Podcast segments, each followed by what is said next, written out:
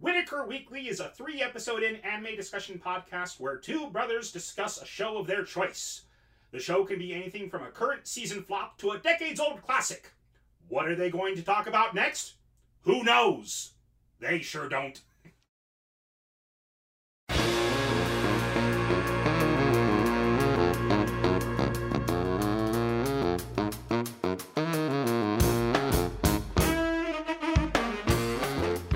I'm Andrew. I'm Lee. And this is Whitaker Weekly, and boy, is it hot right now. Uh, mm. anyways, uh, let's go ahead and get started. Uh, so we've got a little bit of news this week. There's some other news and stuff that I, that kind of popped up, but this is really the only thing that kind of stuck out to me. Um, new Borderlands 3 trailer, and I shared it with you, and it is wild and crazy and wonderful and hi kitty. Um, and uh, you know, all sorts of greatness. Um, and it it it uh it personifies really really well um uh what Borderlands is. um, it basically features in three different instances at least some people locking themselves arm in arm and spinning around partying while firing a gun out the other arm mm-hmm. um, shooting everyone around them to the to the song uh, so happy together? So happy together has uh, made popular by ernest goes to camp. That's where i first heard it.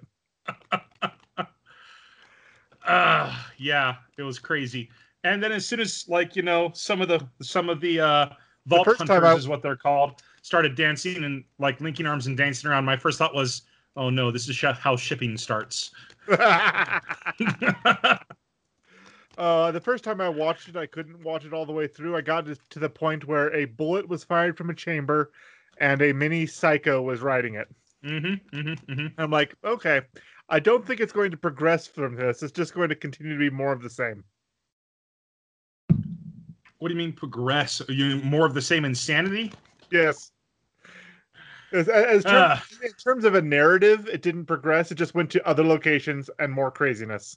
Oh yeah, no, like I I get that. Yeah, it uh, it got crazier and crazier though. Um, yeah, especially uh at the very end uh when they are on top of a tower of guns, surrounded by a fountain of guns that has a bunch of chests that are opening up and throwing out gold-plated guns. Uh, it does that. Yeah, and also at one shot, a very someone with a, much quicker eye than I'm myself. Uh, they post they pointed on YouTube that at a certain time period in the trailer, you could see handsome Jack's uh, handsome Jack's masks. And so oh, yeah? that gives me hope that they're somehow going to bring handsome Jack into Borderlands Three, uh, which is good to, for me because I absolutely adore handsome Jack. Okay, uh, so that's okay. and then you found some news and you shared this with me already. Uh, yes, this uh, this passed under our radar, uh, but it came out uh, end of March. Um, it turns out that uh, let's see, where was it? Yeah, Hello Kitty and Gundam crossover in a special collaboration in celebration of Gundam's 40th anniversary and Hello Kitty's 45th anniversary, they did a crossover special. And I don't know if oh. it's still airing or what's going on there, but uh, they've they made announcements that uh, Hello Kitty is getting a new animated series scheduled oh, for release in 2021. It'll be 52 episodes, uh, each one about 11 minutes long, and it's called The World of Hello Kitty. Mm-hmm. So that's coming out in uh, in a couple years. Uh, but yeah, I've got a link to an article here from uh, comicbook.com that uh, details mm-hmm. some information about this. Okay, awesome, awesome. That's great. Okay, uh, well then let's go ahead and uh, if that's it for news, let's go ahead and dive right in. Uh, this is week yeah. three of our Americans in Anime um, month. Uh, and we decided to go ahead and watch an anime that you know what takes place in America, and probably 90% of the cast is American. Um, and we decided to go ahead and watch Baccano. Uh, Baccano, which Narita, the author, translates as "stupid commotion," is Italian for ruckus. An ongoing light novel series with over 20 volumes published, it takes place across three eras the early 1700s, the 1930s, and 2000s. The present and presents its story arcs in anachron- anachron- what was that? Anachronistic. Anachronistic fashion. I got that word wrong last time, but whatever. Anachronistic fashion. Though the arcs have their own stories to tell, they all fit within a grand overarching narrative three centuries in the making, with the events in se- the 1700s still causing shockwaves in 2003. Immortal alchemists, mafioso, camorristi, bootleggers, assassins, and larger than life individuals from all walks of life find themselves inexorably swept into the spiral eternal Baccano. All right. Oh yeah. So this is one of the few series that the first episode starts with an opening credit sequence. Yep. And oh boy, what an opening credit series. Just uh I think the song is called Guns and Roses. um uh but yeah, that just the big band jazz slap you in the face opening where it introduces all the characters and it introduces them perfectly. We see Isaac and Maria, who are my personal favorite anime couple, by the way, like yes. far and beyond anybody else. Um, they they're flipping a coin to see who gets to wear which costume for this store that they're going to be robbing, and they end up running a bunch of ch- stealing a bunch of chocolates, and it just Well, kind of so, explodes.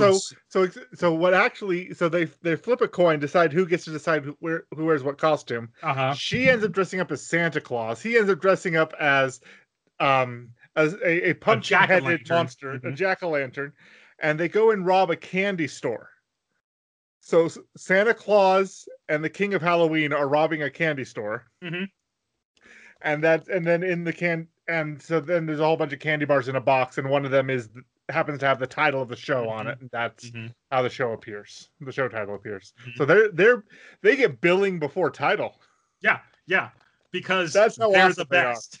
They are. the best, and it's the, like this opening. Okay, I have probably watched this show five, six times. Okay, just from start to finish. I adore Baccano, and just so our viewers are aware, sometimes you know, if those of you who've watched our show before or listened to our show before, um, sometimes we get lost in the events that happen um, because we don't really write them down. The one of the great things about Baccano is how the story is presented. It's like Memento, where the Hmm. movie Memento is presented backwards. It starts at the ending and then progresses scene by scene until the beginning of the story. So after the Um, opening credits start, we're introduced to a couple of characters. One's called, I think, Mhm. a lieutenant colonel or something. I don't remember his rank, but he's he's addressed by his rank. Um, Mhm. and the other one, her name is Alice, oh, um, vice uh, vice director. vice director. Okay, Vice so director is what I, they I- I knew the he was captain. okay. So they Mhm. call him vice director. Um, and the two of them are. She seems to be in a uh master apprentice sort of Uh-huh. situation with him where she's learning from him um the art of information brokering and Mhm. collecting information and being and perpetually learning you know what what's the best way to tell a story how do we take a look at this and so the first the first few scenes of the first episode really is about the two of them discussing what is the best way to tell this story because there's elements that take place in the 1700s 1900s Mhm. and like who's who's the main character is it this Mhm. person or this person where do we Mhm. start our story should we go chronologically should we follow a person's particular story how should this be told and it the first time i watched it i couldn't piece it in with everything else but now that i've seen this twice it makes so much more sense Mhm. And Because- as I as I was as I was saying, one of the fascinating things about this show is that those three time periods, the 1700s, the 1930s, and the 2000s, the show splits the story up in between those. And as you progress, like in episode, I want to say episode two, I'm kind of jumping ahead ahead a little bit here, but in episode two, um, Jacuzzi, another one of my favorite characters. I'm going to say that about everybody in this show just because I absolutely adore all the characters. But Jacuzzi is running down the hall and he runs into another character named Ladd. Ladd curses him out and he's Jacuzzi, Jacuzzi's like, "Hey, sorry, sorry, I'm sorry. I've got to get going. Please forgive me." And he runs off and Ladd says, "Wait, hey, wait a minute," you know, something like that. Episode three, we see from Ladd's perspective, where we get a bit more story about Ladd, see what's going on, and he leaves And I'm not Mhm. going to say what he's leaving to go do because we want. I want to save that for the episode. But he leaves, and just as he leaves, that's when Jacuzzi runs into him, and then we see what happens afterward from Ladd's perspective. The Um, first so- time we watched this show, I even recommended that we could uh, sit down and, you know, capture all the footage and then possibly splice it together chronologically and see if see if the story tracks that way in any way. Yeah, and I was just like, mm, nah.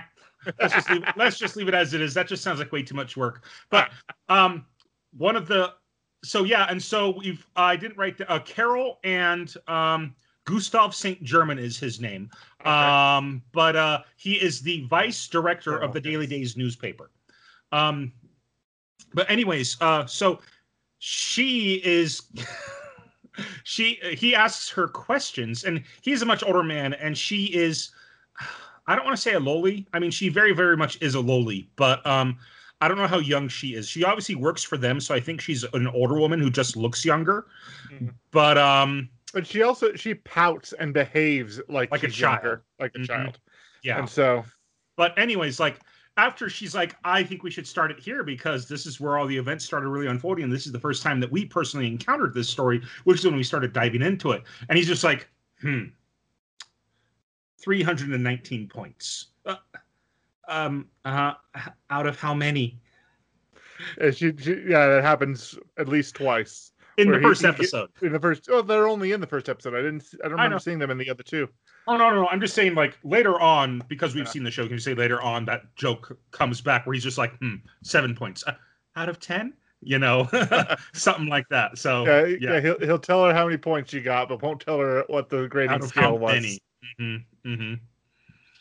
Uh, anyways, so we then he's like, okay, So she picks. start- So so so yeah, he makes recommendations of who should be the, uh, Uh-huh. where they should tell the story, and she says, "Well, how about this guy? He's main character ish, ish. ish."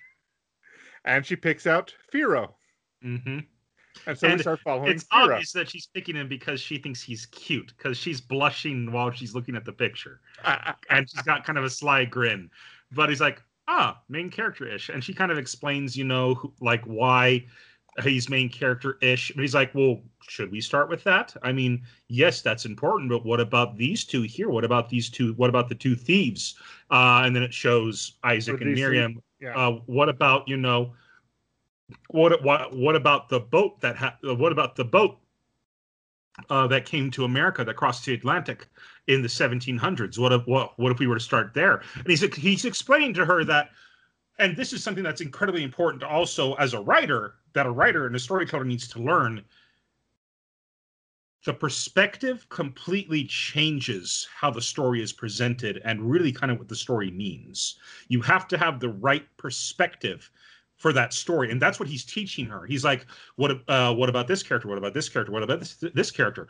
All right well and what about you know what about ladd russo who is there? What about this person? And then she's like well what about us you know? I mean we're the ones who are telling the story right? And then Yeah. he just kind of turns to the camera and grins and then boom title card. The vice what's the title of the episode?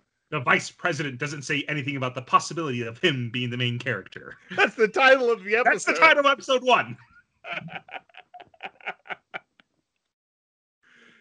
Yeah. So, so after she proposes that it should be Firo, though, we we get to a scene that we both wrote about, and like there's this beggar in the streets asking for money, and um, and Firo, and the, generous, pulls out his wallet and puts a couple puts a couple bills into his. And this is happening during Depression era USA, uh, 1930s. 1930s.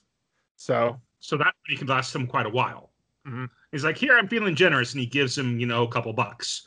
Um, and the guy's like, "Oh, thank you. Here, I have something for you. Let me give you like these are some flowers I picked earlier." He's like, "Oh no, no, no, I don't need that." And Firo's just kind of walking off. And the guy's like, "No, I insist. Please take these flowers in the name of God." And he pulls out these this knife and rushes Firo. And what does Firo do? Firo instinctively grabs the weapon behind him without checking it first and ends up losing his uh, ring and pinky finger uh, right at the uh, At the first, at- at, the, the whatever the this joint. joint is. yep, Yeah. a- and then his middle finger's cut pretty deep too, cut Yeah. through to the bone. It's a And pretty his sharp fingers- knife. and so it's a pretty graphic little scene here. So it's not for the faint of heart. Um, oh yeah, no this this show is definitely MA. Like this this show, do not watch it unless you're older or you're okay with more animated violence. Yeah. There's not like there's not like any real sex in this. There's there's some romance. There's mm-hmm. some weird romance. There's some there's some comedic, a lot of comedy in this show. But yeah, it is graphic. So, yeah. um, but yeah, then uh, but Firo's fingers fall to the ground and there's a whole bunch of blood. And then mm-hmm. you see the blood on the guy's knife starts mm-hmm. to pull away from his knife. Mm-hmm.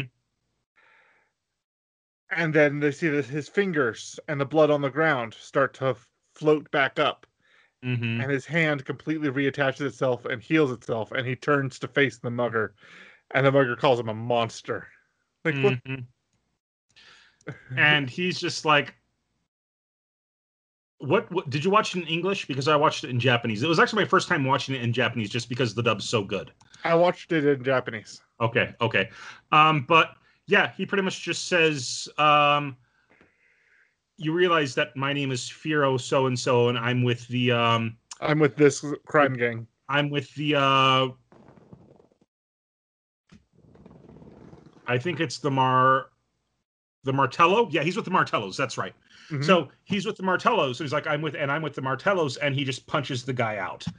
Um, yeah, it was. It's uh, it's a great introduction to who that character is. But then we see, um, we uh, we start learning that there's a lot more to these mobsters than meets the eye. It's true. Um, let's see what did i write down next because i wrote down almost practically everything okay no i stopped writing things down after three bits of, of episode one um, but oh, also, uh, the episode started off with Isaac and Miriam. We don't really know who they are yet um, because they haven't really been introduced yet. But he gets his ear cut with a lance or like with a spear. Yes. Uh, spear with a cross guard. Um, and, and, and it's just this quick little shot as uh-huh. I think it was one of the montages of uh, just one of the, the little clips that mm-hmm. comes up as uh, mm-hmm. the uh, vice director is talking to mm-hmm. Carol about. Uh, he gets his ear cut, and mm-hmm. Miriam comes over and says, "Oh my goodness! Oh my, that's that's horrible! It's bleeding so badly." Um, and then we'll get back to that later. Um, but uh, long so long story short, um, well, I guess not really long story too short. Late. We've seen some mobsters. I know, too late. Some mobsters are trying to take down the Martellos and Clue. the Gandors. I watched Clue with my family, and to make a long story short, too late. Too late. It's a running gag. Yeah. So this other mob store, I think it's the Gondors. Uh, they want to take out the Mar- uh, the Martellos and the um. Oh, not the Gondors. My bad. Well, the Gondors are a family. It was Runa uh, Mm-hmm. Yeah. The Runa Toras. They want or the Runo. Sorry, the Runoratas. The, sorry, yeah. The, yeah, the Runoratas. They want to take down the Gondors and the Martellos and move on their territory. They're like they're small time. We can take them. Well, they sent some guys to go ahead and mow down Luck Gandor, who's one of the executives of the of the, of the Gondors, and then uh, Firo just happens to be there at the same time.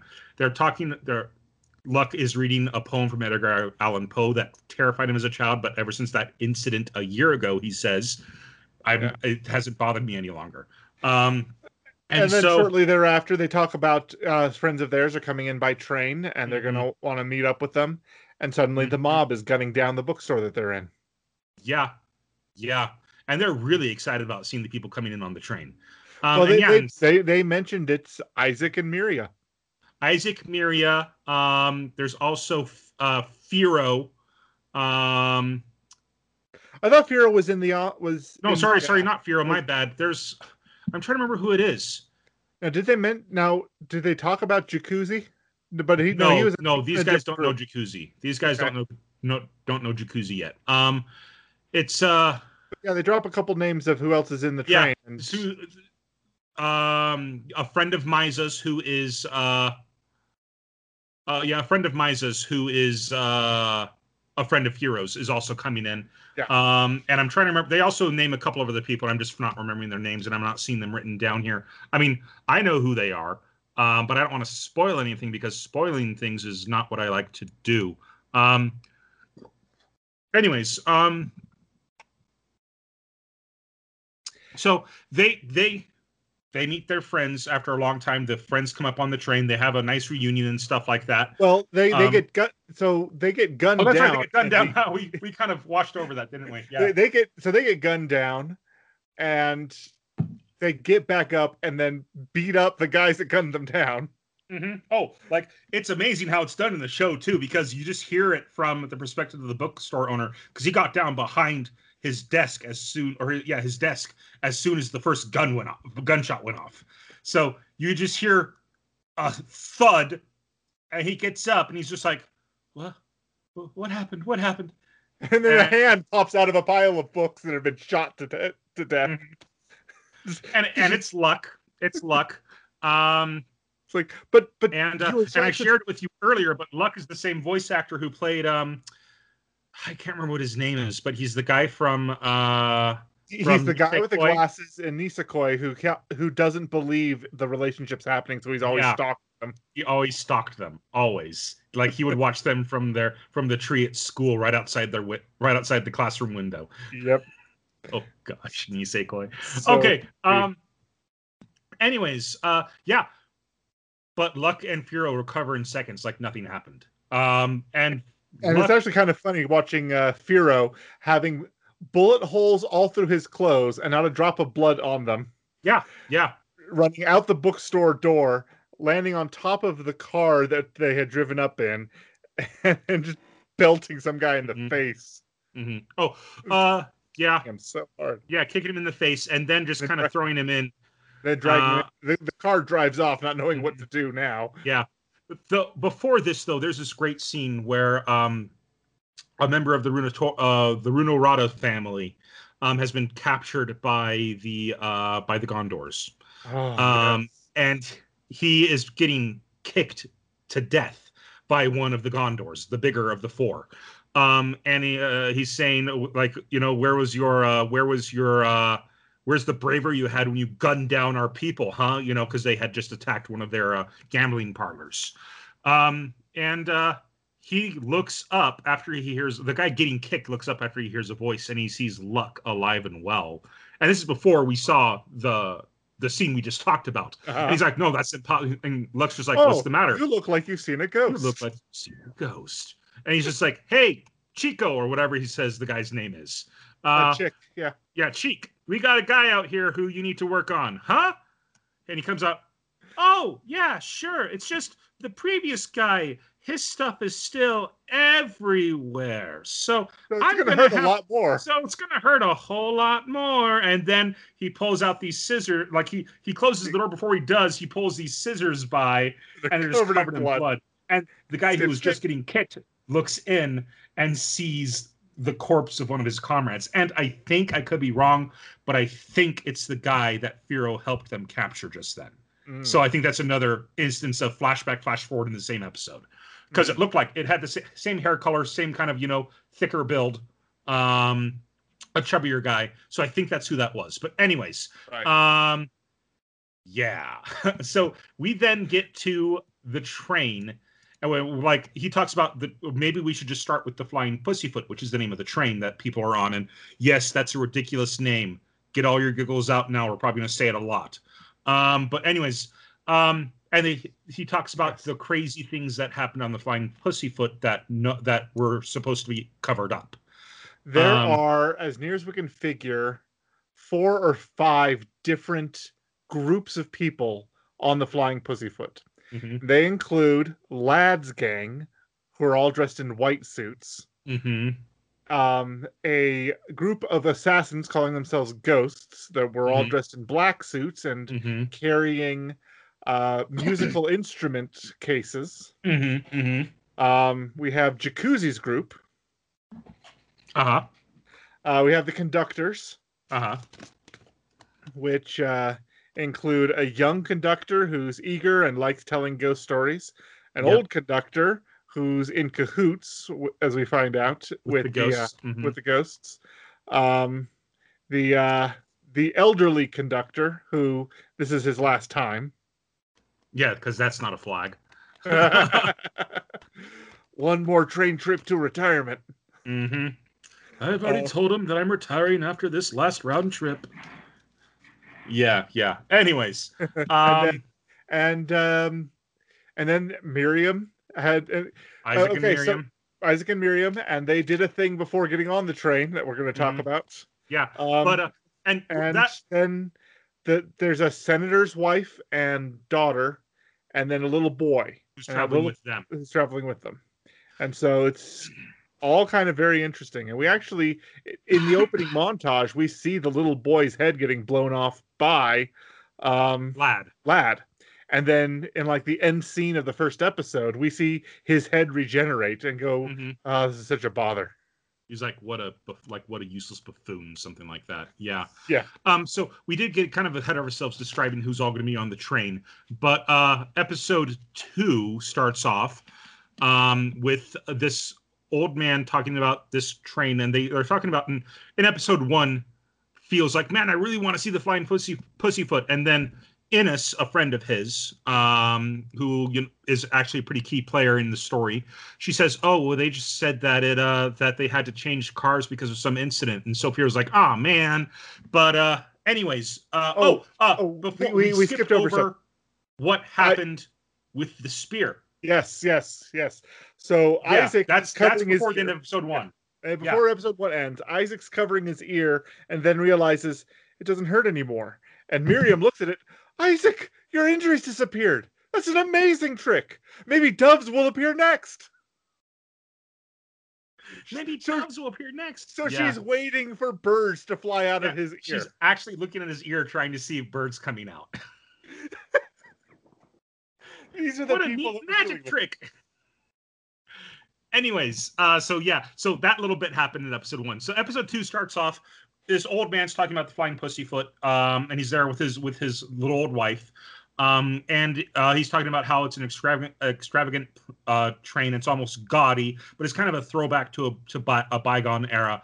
Um, it's a steam. It's one of the last steam trains out there, um, and so people still ride it just for that.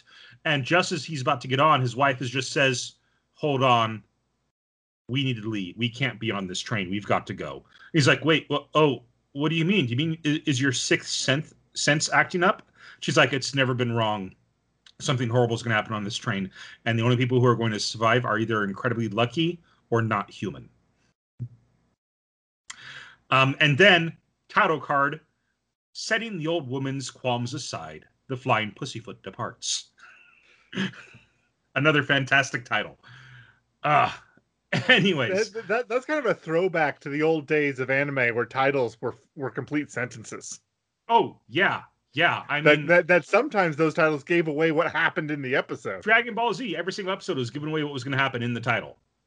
Yeah. Every single time.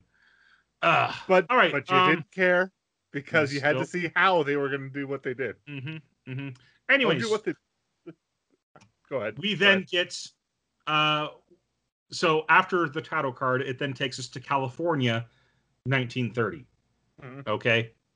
And inside of that and, and then it zooms up on a on a mountain and then zooms up on a cave. And in that cave we hear the voices of uh isaac and miria and uh real fast i want to go ahead and uh grab the light novel for volume two and read to you the opening line for volume two. I'll be right back. Yes, please. He's shared this with me before, and it is totally worth it. So.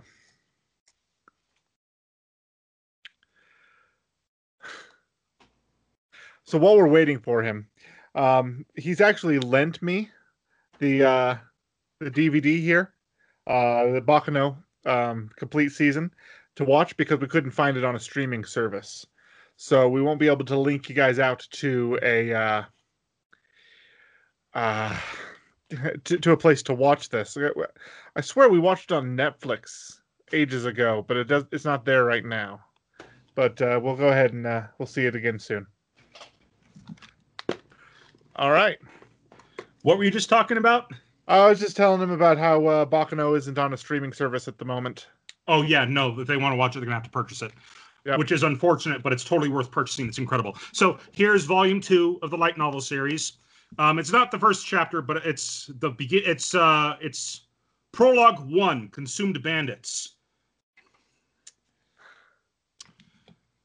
the curtain rose on this crazy ruckus with one dumb sentence from a moron. Let's do a train robbery. I hear those pay well. Another moron agreed with that mor- moron's moronic remark. Wow, that's terrific. We'll be rich. So, yeah.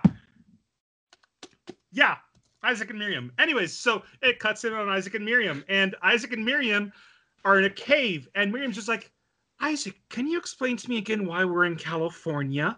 You know, he's like, oh, well, that's simple. We're here to go ahead and get gold. We're going to rob the earth itself. We're going to go down in history as the most famous people in the world because nobody else has ever thought of robbing the earth before. And Miriam's like, oh, so that's why we're go- we're here mining? Exactly. Yes, let's get started. And then they bring their picks down, and then boom, five months later. Now, I'll be honest with you. That actually reminded me of a scene that's in. Uh, I watched a blooper reel for Supernatural. Uh, it was an improvised scene where apparently they had to go through um, 18 inches of concrete with pickaxes for whatever reason. And what happens is the first guy takes the first swing and rubble hits him in the eye. Oh, And go, and and his uh, his acting partner goes, "Goggles, goggles." and so and so they had and so they kept that shot in the show and they had to get them safety goggles for the remainder of that uh, that scene and so watching so watching these two with pickaxes without goggles Well- or, or any kind of safety equipment whatsoever Mhm. So including it gets to the point where she starts she's in her her underwear yeah, yeah. I mean, with- a pickaxe there's yeah. no safety so- whatsoever five months pass. They're five months pass. They're still digging. They found nothing.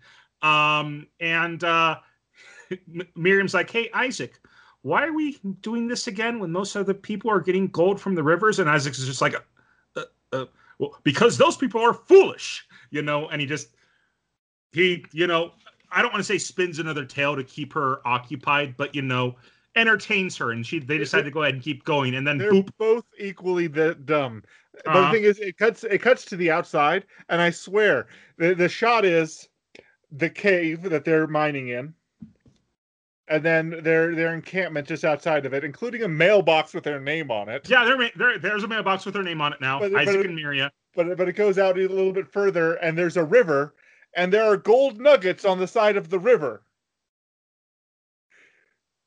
And I then it have missed jumps. Then it jumps four months later, and those gold nuggets are gone because someone else got them. because someone else got them, and it's fall. Jeez.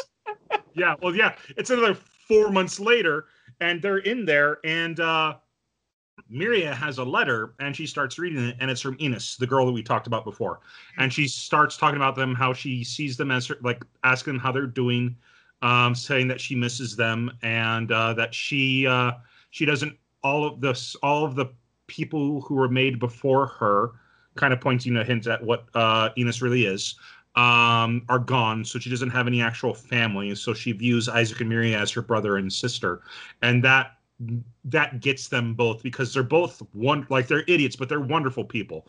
Are. Um, and uh, like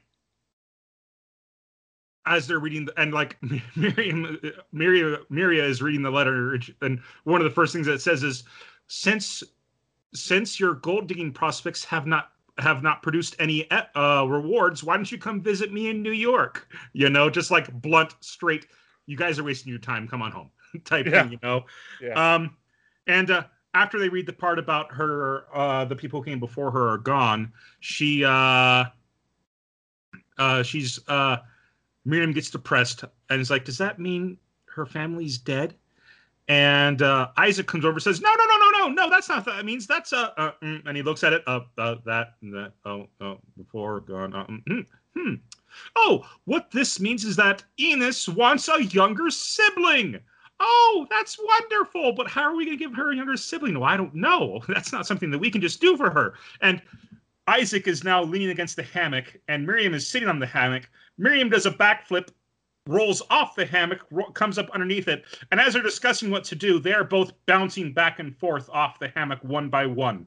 Uh, just uh, how in sync these two are with each other is an absolutely incredible thing.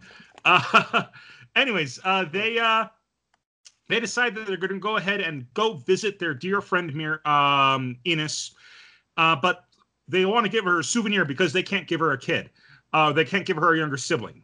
Um, so uh, So they decide they're going to. so they said, "We're like, well, how? We don't have any money. Oh well, how about a train robbery? I hear those pay well." So, a tr- what's a train robbery? A train robbery is when you ride a train to a place, rob it, and then ride the train away, right? Yeah. And then like, Miriam "That's just- train. Miriam's like, Miriam "Oh." thinks about it, and then just gives him the pure thumbs up of, yes, you are absolutely right.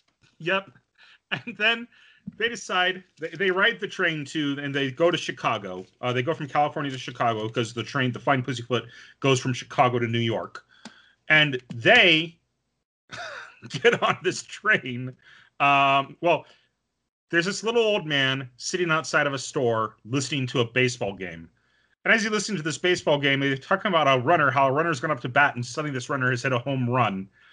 And he looks up and he sees Isaac in a baseball uniform hitting a mafioso in the head with a baseball bat, grabbing bags of money. Miria does the same thing to someone else, grabs other bags of money, and they all just run off. And then they go to the train station to make their getaway on their train. Because that's a do. train robbery. They They use they get on a train, go to where they need to go, rob someone, and then use a train as their getaway.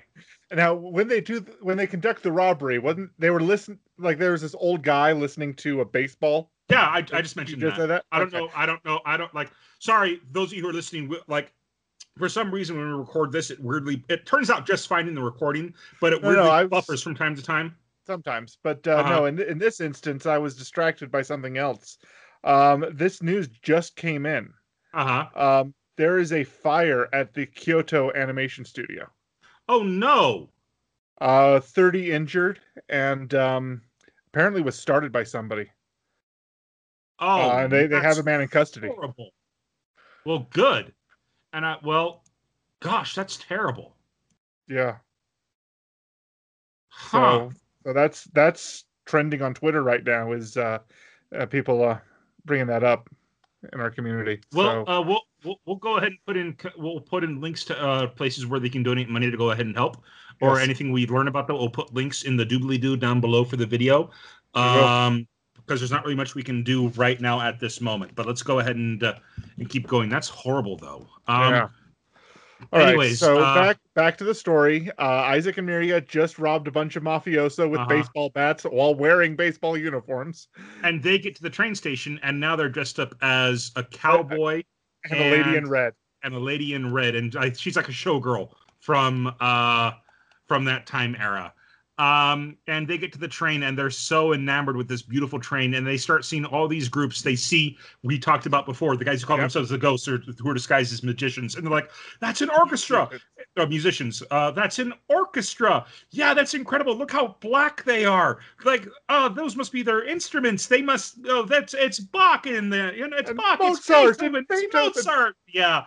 And they look over there, look over, and they see Ladd's group, and Ladd's All group is white. all, all dressed in white, and uh, they and well, Ladd's talking about how wonderfully horrible things are going to be on this train. Isaac and Mary don't hear him, and so they think, oh, this guy, he like there must be a Woody or something on the train. This is going to be the best train ride ever. And so they they get on the train, and uh, they get on the train with uh, with uh, Jacuzzi Splot's gang. and Jacuzzi's sitting there, and they're clearly talking about some kind of heist, and he is incredibly anxious and nervous about the whole situation with this Uh-huh. heist. Um, everything all right? I just broke the wheel of my chair. Wild. Huh. Okay. Anyway, I was just trying to move forward a bit and decided to snap. But these things Okay. are old, so. They are. We've had them since uh, for what twenty years now. mhm. Sounds about right.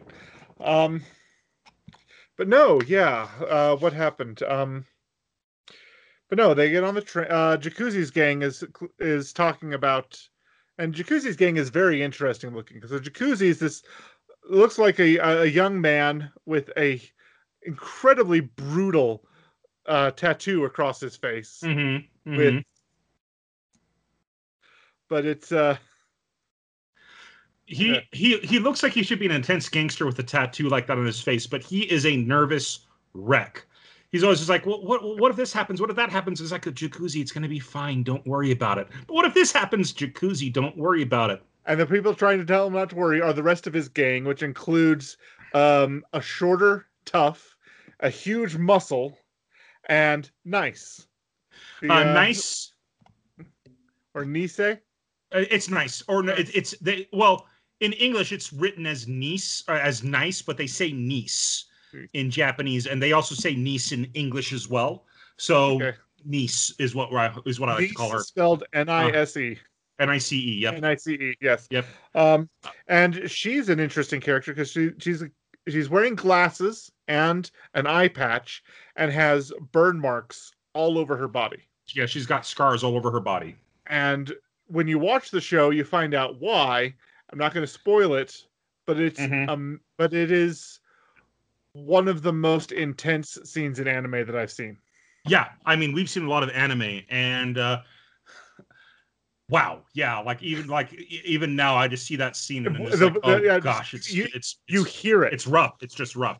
you hear uh-huh. it. And so watch this show, hmm and you'll find out what we're Absolutely talking about. incredible voice. Absolutely incredible incredible, voice voice acting. Mhm. Yes.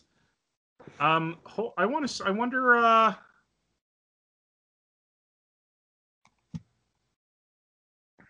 Colleen Clinkenbeard is the name of the voice actress in English. She did an incredible job. So Yeah. Okay. Okay. Um. Well, Clinkenbeard. I know that name. What else? Let me look her up real quick. Go ahead and keep talking about. Uh, Um. But so uh, they convince they convince Jacuzzi to get on the train and uh, kind of uh you know kind of moving things along here. Uh, it gets tonight and uh, Jacuzzi's uh, gang they are on the uh. Uh. Oh, there's also the conductors. Uh, we should all talk about the conductors. Um, there's a young conductor with red hair, um, and he's excited about finally being able to, to be on the Flying Pussyfoot. And the older conductor is uh, says, "Hey, we need to." Uh, he's like, "Hey, well, I'm glad you're going to enjoy it because um, it's good. Like I'm retiring, so you're probably going to be taking my place, type thing." Um, and then as the old man walks off, uh, the old man gets ambushed and killed by one of Ladd's boys, and Ladd's boys uh, celebrates uh, that they have a um. Uh, excuse me. Celebrate that they have a uh, oh, they, they okay. have a conductor uniform. Sorry, sorry. Okay. Um. Call back to Colleen Clinkenbeard. Uh huh. She's Riza Hawkeye in the English uh, Full Metal Alchemist Oh. Brotherhood, Okay. Okay. which means that she's also, um, uh, what's it, uh, she she's Haruhi in uh, um, Ouran High School Host Club, Okay. and she- she also listed here as Akito Soma in Fruits Basket, Okay. the uh, the 2019 version. Wow. Awesome. Um. And- oh, hey, she's in, and Momo in Boca in My Hero Academia. she's Luffy. Oh, She's Luffy in One Piece. Anyways, yeah, she's also in Mush- Mushishi. She's in Claymore, Witchblade. huge, huge list. Yeah, she's Ro- Romeo yeah. X Juliet, which I heard is also great. Yeah, her uh, her, her IMDb page lists 213 um, voice acting works, or just acting Yeah. work in general. Oh, okay. hmm Sorry. Um, have you ever seen uh Soul Eater? I've watched uh, the first episode and a half. I want to say I haven't gotten really into it. I really enjoyed it. I thought it was a whole lot of fun. Uh, she is uh, Marie Mjolnir, uh, she, uh, who's one of the instructors. Um, she Okay. turns obviously. She, I'm pretty sure she turns into a hammer. With that name Uh, like that, and if she doesn't, yeah. bad, uh, Yeah, bad character Or- design. or she. Um,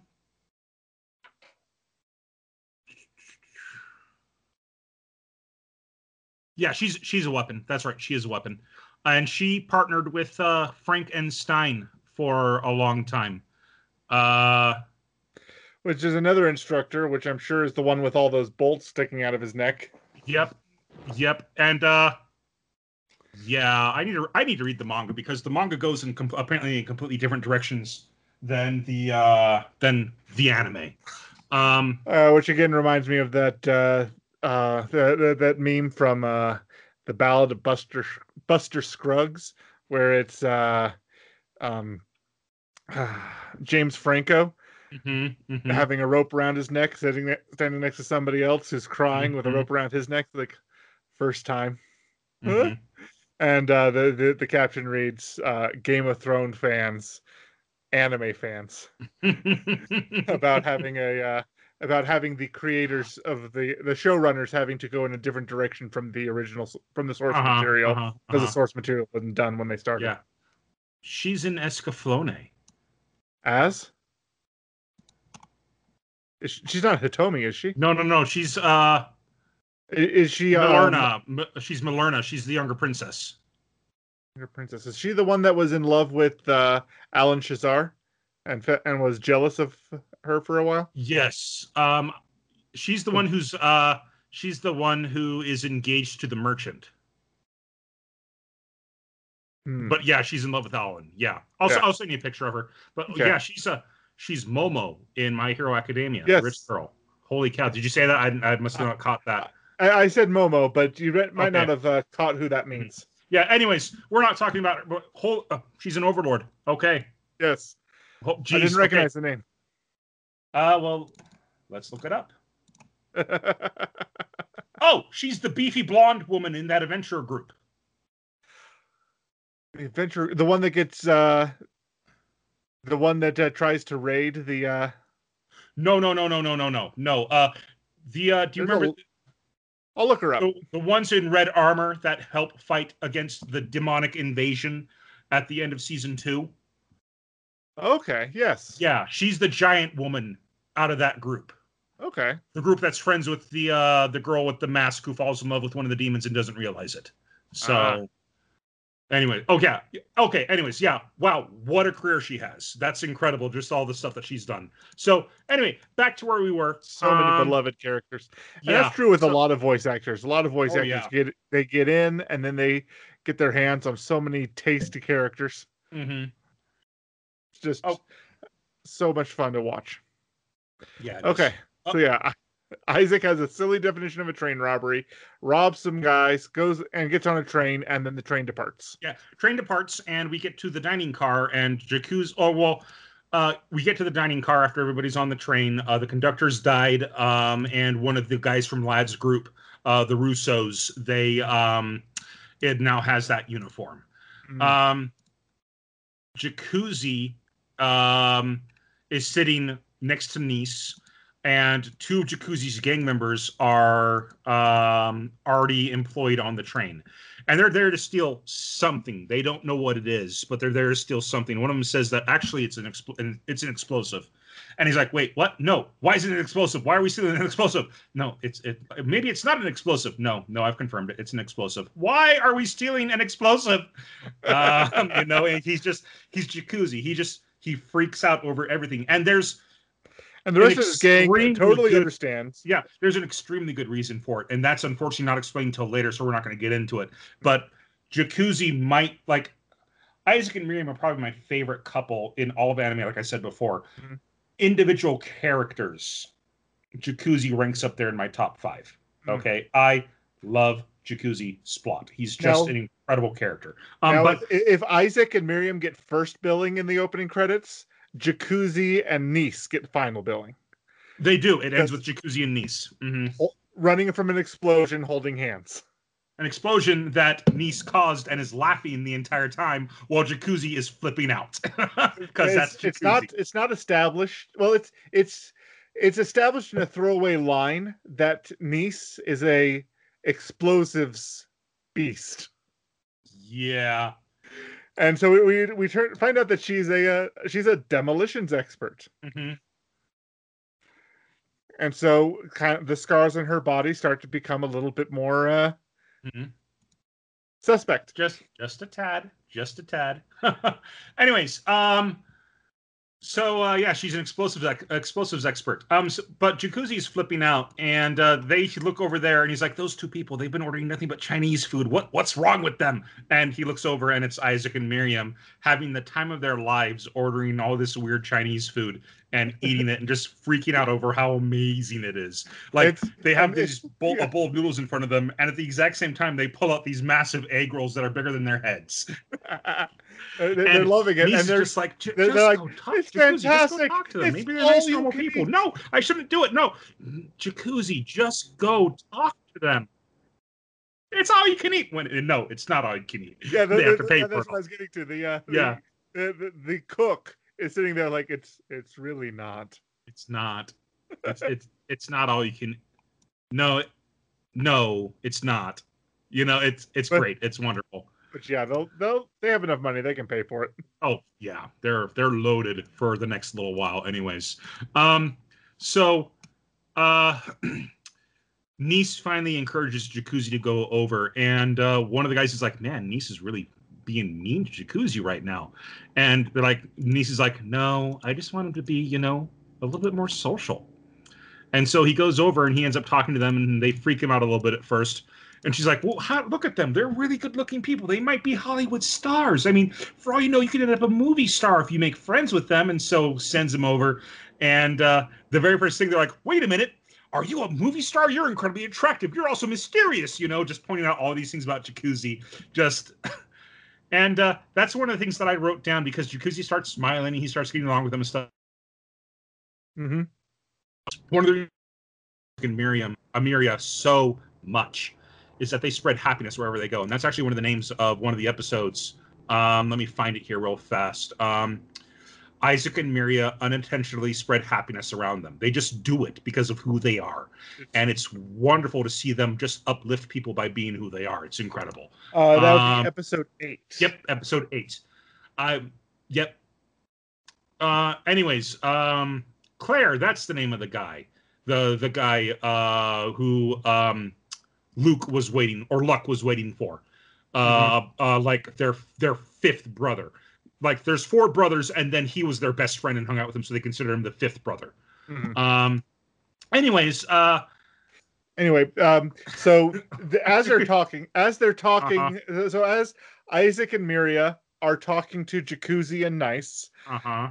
eventually it starts getting to this scary story. Like, but the, but there's one thing that can ruin all of our fun: Oh, the what's rail that? trace, the rail tracer, And, both suddenly, Isaac and Miriam, boom. like Miriam, apparently.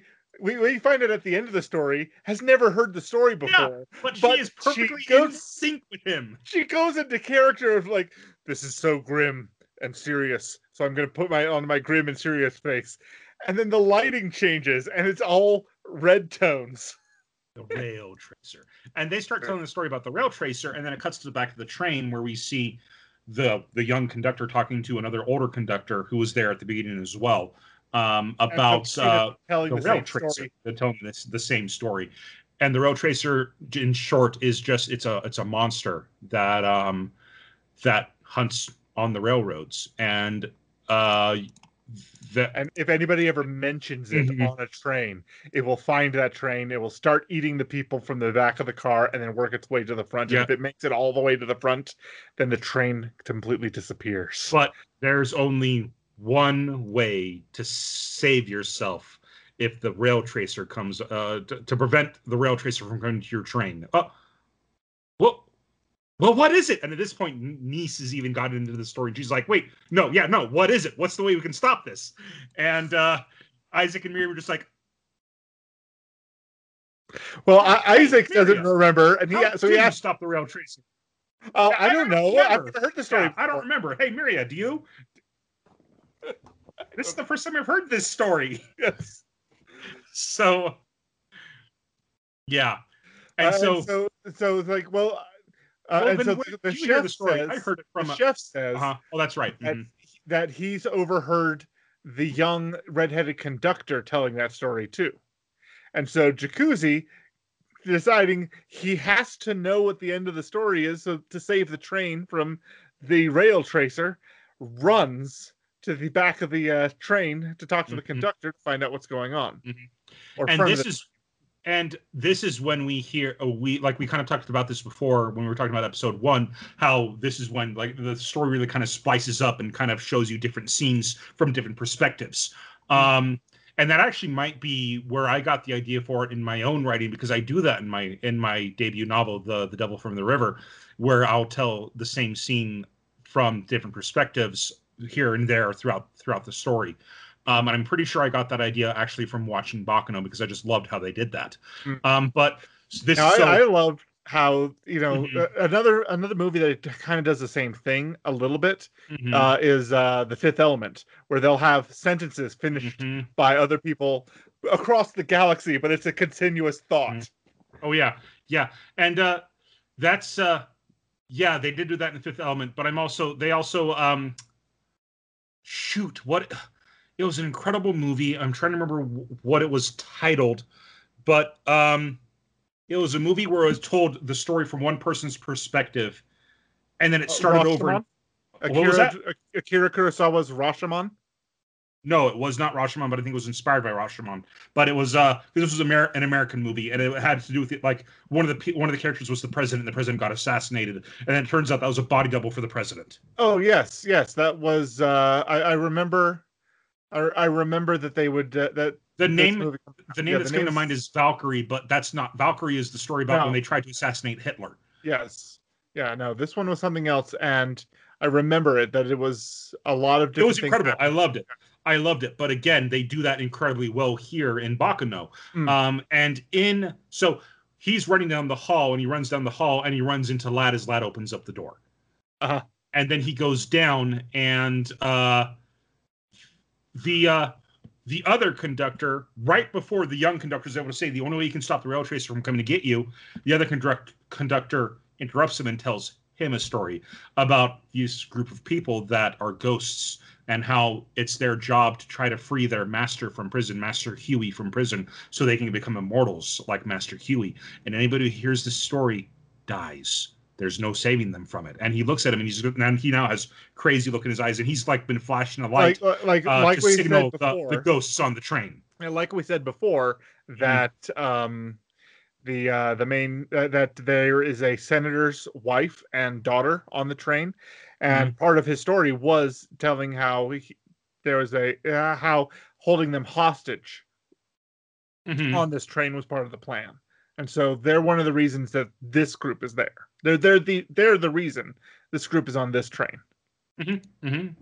um and then what uh and, and then yeah he pulls the gun on the young conductor and Yep. And he's And he pulls the gun on the young boom. conductor. end of episode End of episode, gunshot right at that same time. So it's a gunshot that signals as scene change, you know, uh, end card, end of episode. Um, Yep. And then then the next episode, and I didn't notice this, but I saw I know well, I I think I noticed it in episode two, but I didn't write it down. But in episode three, I was just again watching the OP because this is a show where I will never skip the OP because of how incredible it is. Um, and the they- op ha- the, uh, the OP starts have puts- starts stopping starts putting uh, content in the middle of Uh-huh. That's what I was. That's what I was just about to point out. Yeah. Uh, it starts. It puts in the last time in the OP. So it now before the watching OP's over, you're already caught up on what happened in the last episode. Boom. Let's get into the action. now i'm watching your dvd set Uh-huh. and on you on the dvd set that you have It's got a marathon mode, right? It does, and what it does is it it skips a portion of the OP until it gets to the content that has been added to Mhm. it. See, I I'm usually okay with the marathon mode. I think that's great. This show, I am never, ever, ever gonna skip watching the. uh It's so you have to go back. So so the Mhm. problem is you, there's six episodes per disc, and you'll have to you know go back to the main menu and start every episode individually to to uh to make that happen to make sure you don't miss the OP on the show on the on your DVD Yeah. set. mhm. Um, but yeah, okay. So the next episode kind of opens up with, uh, it says, uh, 1932, and these two gangsters go into a newsroom that doubles as a, uh, a an information broker brokerage. and this guy, uh, you know, you, you've seen you've seen this posture in uh, Zelda games where somebody's kind of rubbing their hands together as they're expecting to make some money off of Mhm, whoever, mhm, whoever's come in. Um, and so the, the manager there talks to them and says, okay, uh, you want this information? They, they, they're asking about the whereabouts of a certain person. And he says, "Oh, you want that information? That'll be $500. $500 in the middle of the Great Depression. It's a lot of money. It is a lot of money. And there's also, you have to tell me why you're looking for him. Mm-hmm. I'm an information broker. Are you going to sell that? If we tell you that, are you going to sell that to somebody? Uh, Yes. who pays for it? Yes. That's my that's our business. And so these guys are about to pull out guns when all of a sudden every sing there's a does there's Mhm. there's probably 20 people working at typewriters and doing the various the, the the work essential to making a newspaper run. Mm-hmm. And as these guys are reaching into their pockets for guns, every single one of them stops what they're doing and has their guns out pointed at them. Mm-hmm. Mm-hmm. As information brokers, you may realize that this is a delicate work. So we've got we've grown accustomed to this sort of thing. Mm-hmm. It's just so beautiful. But uh, those guys leave, and then it jumps back to 1930. Mm-hmm. and we're introduced to a couple of uh, goofball thugs. One wearing a leather glove that he's doused in uh, um, some kerosene and lit on fire, and it burns blue. And then he puts it out and demonstrates that that's great. Mm-hmm. And the other guy goes, "Oh, I want to try that," and then does it to himself and does isn't stopped in time because it only the trick only works on leather gloves. Fool, that's Yeah. a, that's a cloth glove. And so Randy and up- Pet and Petco are and Pet uh, Picho or whatever his name is are busy getting ready for the party. Is that who these two are? That's who these two are. Well, so in the effort of trying to get this thing, to get the flaming glove off of him, Uh huh. he kicks over the kerosene, spilling it, Uh huh. drops drops the uh, and drops the uh, glove accidentally into the kerosene, and then doesn't realize that they've just set a building on fire, Mm-hmm. and they just until it's too late, and then they run. mm-hmm. cut to a mouse tied uh, with his arms and legs, well, all four legs tied in corners on Mm-hmm. something, and you watch kind of graphically as this guy with a hammer in one strike smashes the mouse. Mm-hmm. And you're like, okay, what's this all about? What's what what's with the animal torture? And then the mouse's blood. Like we've seen at least three or four times at this point, goes into Mhm. itself. And you see that this guy is very interested in what just happened. Mm-hmm. Apparently, uh, this alchemist has just perfected a potion of immortality and has it hidden in wine bottle, in beer bottles, in whiskey bottles, whatever Mm-hmm. um, that he has in uh, in storage, and at just that moment, the fire that was set burns into his basement, destroying. And he's old and not strong enough to lift an entire crate of these, and can only save two bottles. Mm-hmm. Um, so that happens, and he. Uh, meanwhile, Luck and uh, Firo are wandering the city when they see the. Uh, Luck and Firo just barely bought. Oh, not not Luck. Sorry, not Luck. Uh, Firo and um. Firo and somebody else. I thought it was Luck. No, no, no. That's uh, that's uh, because he just barely got his hat, and it was uh, Maiza. Yeah, they go. Yeah, they It's go into a hat store. Okay, so Mhm. Firo and Maiza leave a hat store as Miriam and as Isaac and Miriam are going in, and they bump into each other, and Isaac demands an apology. You better watch where you're going. And Miriam says the exact same tone. You better Mhm. watch where you're going, or Mhm, something along those lines.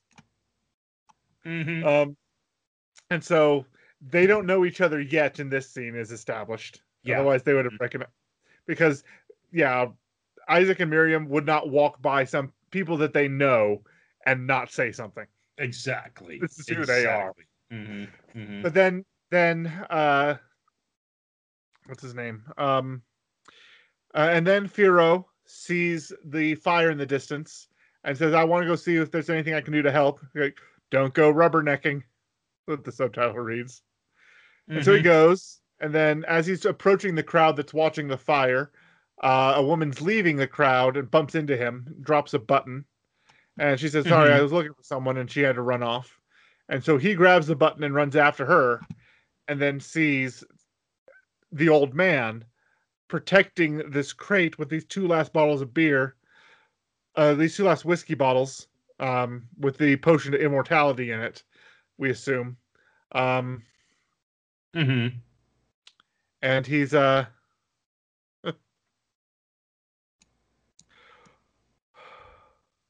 and he's being he's being assaulted by four thugs Uh-huh. who I think we've met before. hmm Uh, we just well, the episode starts off with a young girl at a dock, trying uh um trying to see.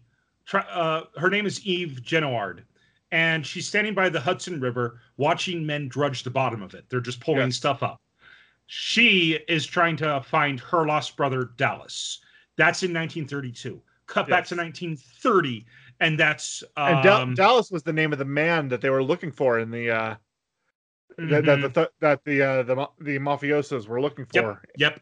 at the- uh, Dallas Genoard. And uh, Dallas uh, gets stopped by Luck um, at the beginning of that episode.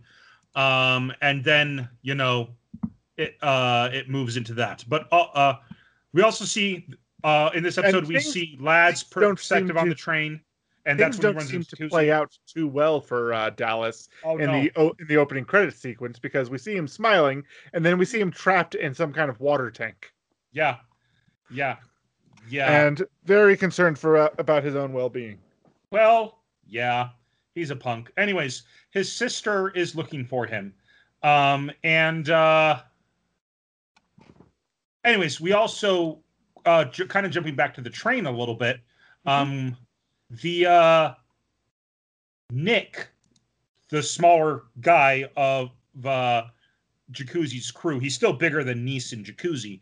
Yes. Um, gets told the, by the, this- by the smaller of the two, yeah, he gets told by Mhm. Nice.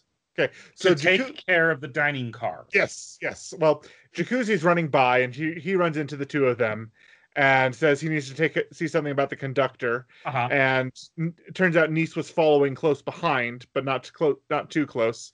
And then this is where she tells Nick hmm what you were and saying. she says take care of the dining car and nick bless his heart tries his hardest to figure out what she means by that and he's like maybe she means this hmm or maybe she means this maybe she means this and every time he thinks it it's an incredible shot of just like Nice's face getting more and more intense as she's saying more and more intense things eventually like make sure nobody comes and bothers us while we're robbing the train He's like, okay, I'll make sure nobody leaves the cart. You can count on me. And he pulls out his little knife. But one of Ladd's boys walks by. We should say earlier, Ladd is explaining what they're like. Ladd is super depressed because someone else got the better straw. Um, and uh, Ladd then gets happy because this woman who is at Ladd's side at all times, um, who Ladd has promised that he will kill her last, and she's happy because she's going to get killed by Ladd uh, just you know some crazy girl. Um, she, uh, you know, she says, "Well, why don't you just go watch?" And he's like, "I'm an idiot. I'm an idiot. That's incredible. I can just go watch it all happen. Uh, yes, that's great. Let me go do that." And he bursts out into hall into the hall, and that's when he runs into jacuzzi. And then Jacuzzi apologizes, goes off, and Ladd's like, "Wait a minute." I know that face, and he goes and sees a wanted poster, po, po, a wanted poster for Jacuzzi. yes, with a Um, five thousand dollar reward. which is quite a bit of money in that day and age. I mean, it's a good amount of money this day and age too. I'm not gonna lie. Um, anyways, But back uh, then, that, that was a house. and the oh, yeah, and the guy. Um, oh well, if you want to go ahead and live in Detroit, that's also a house. that was an Oh, odd that. face. That was an odd face for my computer to freeze on all of a sudden. You were like for like Yeah. two seconds. Uh anyways, uh anyways, uh Ladd is just like, this ride is getting more and more interesting. I can't wait to see what happens before the night's out. And he goes off, and uh, one of Ladd's boys, the guy who won the draw, goes into the dining cart before Nick. Nick pulls out his knife, and uh, yes. he opens the door. Opens the door. Oh wait, well, so that happens at the end of the episode. End of the episode. Um, Oh no! Well, He- he opens well, the door. well, okay, so so what happens is, Ladd's guy is in the middle of the dining hall, dining room car. There's some ghosts who've come who've entered in on the far side, and Nick and Nick has come in on the other side, and all three of them come in at the same time, and one by one, right after another, not paying attention to each other too much, shout their demands, which are on the floor, hands up, and nobody move. Uh-huh. Isaac and Miria obey all three. They're on the floor with their hands up and not moving. like Isaac's like, wait a minute, Miria, what was the third one? And Miria's just like, he said, don't move. like kind of imitating what like how he spoke. And he's like, oh, that's right. And they get back and just like on the ground, hands up, they're not moving. But they're, they're the only ones obeying all three. yeah, yeah. Uh, they're the only ones obeying all three. Like an old man even just says, uh, "Wh- which one do you want us to do? And uh not Nick at the end of the hallway is just like uh, he sees the heavily armed guys with Tommy guns and then you know heavy pistols, and he's just like He brought a knife to a gunfight. click, puts it away. Uh, don't don't don't mind me, and just kind of shuts the door and leaves. and leaves. but anyways, uh, so Firo chases uh, is looking for this girl, uh, Ennis. It's the first time he's actually met her in chronologically, um, because a button of her coat fell off, and it's a nice button, so he wants to give it back to her. Yes. Um, and uh, he comes across the old man with the bottles getting Yes. attacked by uh, Dallas and his thugs. Mm. And Firo, being the good guy that he is, comes to the old man's rescue. One of the thugs rushes at him. Firo just de- like just one by one, he just decimates. The, the- the uh, first, the first one, he just uh, bobs his head a little bit, and and the guy can't get can't land a blow on him, Mhm. and then gets his face, but then gets his head butt to the nose and gets his face bashed in Mhm. or something. Yeah, I think it was a. It might have been a punch. I think it was a punch. I don't remember, but he hit like the guy's on the ground. the second bleeding. guy, he tosses his head hat up in the air, then performs a body slam on him, knocking him out. And the Uh-huh. next shot, he's got the hat back on. uh-huh. Oh, Third guy comes at him. He takes him out like he's of- nothing. Yeah, which reminds me a little bit of Ninja Scroll. Remember the opening scene of Ninja Scroll where Jubei tosses up his rice ball, defeats Oh, the four yeah. assassins Uh-huh. after him, and catches his rice ball? When you said Ninja Scroll, the my only scene that came to mind was the uh the stone ninja killing all the other ninjas like they were nothing. Yeah, no, that, Um, that's not this. No, this is Yeah, Ju- yeah. Jubei yeah. on the beach. Oh, Ninja Scroll. Wow. Um. Anyways. Uh. Anyways. Um. So he kicks the crap out of him, makes sure the old the old man's okay. Mhm. Uh. The old man. Um. You know, is rude, being very, very, very protective of his of his cargo. Firo's like, man, that's really important to you, huh? Well, here, you might want to get out of here before these guys get back up. And then Firo goes off, uh, looking for the woman again. Cut back to the old man later. He's bleeding out on the ground. Uh, Ennis is above him, and Ennis sees the blood go back into him, and he gets back up and recognizes who she is. Um, Was it that's Ennis who was above when it cuts back Dallas to the was train, and we see Nick, and uh, uh, Nick's like, "Oh, hey, uh, huh, huh, uh, don't don't don't mind me," type thing, and just kind of shuts the door. Uh, but then it cuts to Jacuzzi. Jacuzzi's trying to find the. Wait, what? No, don't worry about it. Go, go keep going. Yeah. Um so uh Nick uh so So, so Jacuzzi is trying to find yeah, the sorry, conductor. sorry. Sorry. the we just had we just had one of those weird bits where it yeah, I could hear you just fine, but your video wasn't playing. So, but we're not. Okay. Let's not bring attention to it. Yeah, anyways.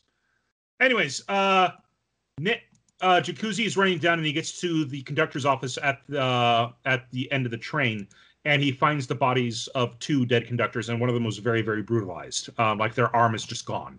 Um, and he freaks out and says, the, "It's too late. The rail tracer's already here," and that's the end of episode uh, three. Yeah. So, yeah.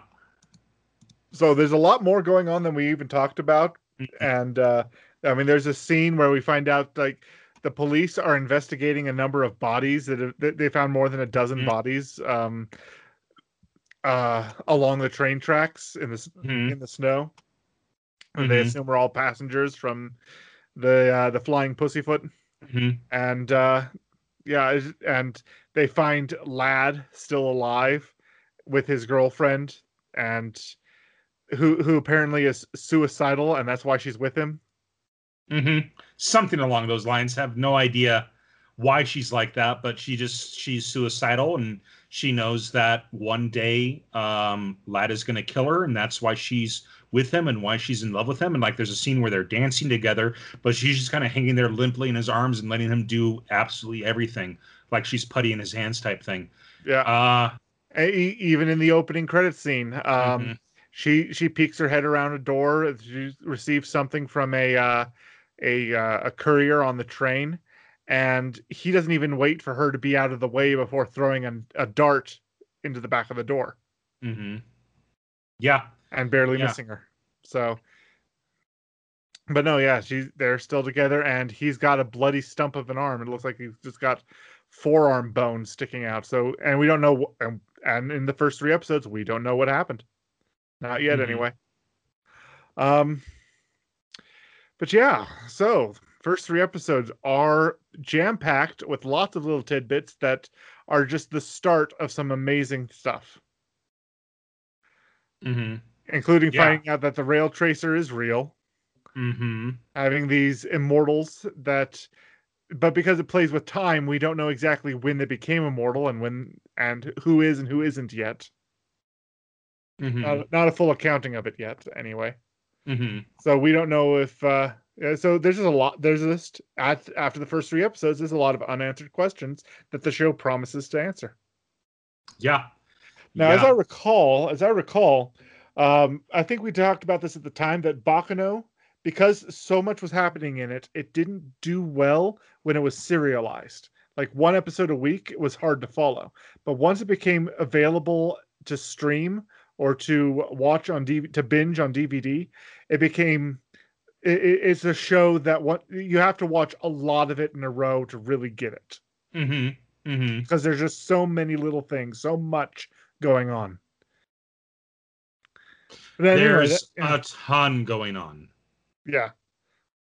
Uh, as made example by how many names they drop in the opening credits alone. Yeah. But no, I I adore this show. First time I watched it, it was uh like I watched it with a friend. Um just all kind of not all not all at once. We had a couple of sessions, but it was just incredible. Uh I love the show. I love the characters, uh, the music, the animation, all of. It's just so cool. And it's in a time period we don't really see a lot of anime in, you know? Oh, you yeah. know prohibition era america you don't really see that very much um Oh, that that reminds me that there's a Prohibition America isn't uh 91 days that time period too. i think so yeah and we never finished that we were watching it with a friend but never got uh, never be able to get back together with that friend so But yeah, so so it it's not it's not unique, but it is rare. Mm-hmm. oh yeah well yeah and as we were saying before this is written by the exact same person who did uh Durarara. so and Durarara is another show that just you know tells multiple stories uh, or the same story from multiple perspe- perspectives so you get different perspectives Yeah. each time and get a more Do- full telling of the story as it progresses Durarara is the, the the biggest difference between the two is Durarara has more characters and is Uh-huh. completely chronological. It doesn't have time jumps the way Yeah. that uh, hmm it, it's not as uh, uh, what was the word they used anachronistic. Out of time. Yeah. Yeah. Uh anyway, um yeah, so that's uh that's Baccano. Um, uh, I was looking it up online, and apparently, like, it's not easy to get a hold of. But if you do get a hold of it, I would even recommend if you're if you're interested in it, checking out the manga or the the light novels. Um, it's just very it's delightful. It's wonderful. I adore it. Right. Um, so, anyways, uh, that's it for Baccano. Um, and for the final week for Americans in Anime, um, I mean, we record on Wednesdays, so yes, the next Wednesday, like we'll be recording on the on the thirty first, but our, sh- our episodes don't go up until Friday. So um, this next week's gonna be our last week of Americans in Anime. We decided, why not watch an anime where America's a character? So, So- and what do we decide to watch? We're watching Hetalia Axis Powers. Huh. Forget what you learned in history class and imagine all the nations of the world are as guys and an, as an inappropriate reality show. Um, I've never watched more than a little bit of this, so I'm excited to see more of it. They're about five episodes a piece, so we'll probably do a lot. For, for I mean, Five five, minutes? minutes? a piece. Yeah. Yeah. episodes are about five minutes a piece, so we'll probably do a lot more than three episodes. Just have enough content to talk about during the show. Uh, it Um, looks like uh, Funimation has 27 episodes. That might be the full run of it. Yeah. Um, Well, also there's so we'll another how site. we're doing. There's another site uh, called Tubi.tv, and apparently it's a legal site. Like I discovered this because of uh, because.moe that we talked about last week. But Yeah. Tubi.t, uh, Tubi.tv, um, they are a, a, a legal free uh, streaming site here in the states, and they have seasons two through five of Hetalia. So if we need more, we can go to there.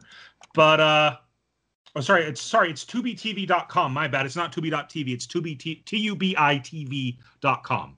Um, anyways, we're gonna watch Hetalia for next week. Okay. That's right. All right, and uh, that's it for three episodes in. Let's move on to recommendation of the week, which is my pick this week. And I picked a manga I discovered the other day. There's only five chapters of, of it so far. It's a manga called The Whimsical Cursed Sword. Okay. Okay. The artwork for it is reminiscent of Berserk or other seinen manga, Okay. but it's a comedy. It's a fantasy world where cell phones exist. Uh huh. cell phones and laptops and the internet and all that stuff. So magic just kind of fallen by the wayside. Even the Demon King uh, decided to go ahead and modernize, and he built a theme park and things like that. He's now a successful businessman instead of, you know, the Demon King. Uh, Okay. but uh, this guy who uh, is trying to just live in day to day to day life, um, he uh, comes home one day to find that his little sister had found this demon sword that she thinks is adorable, and it's terrifying. Uh, it's absolutely terrifying.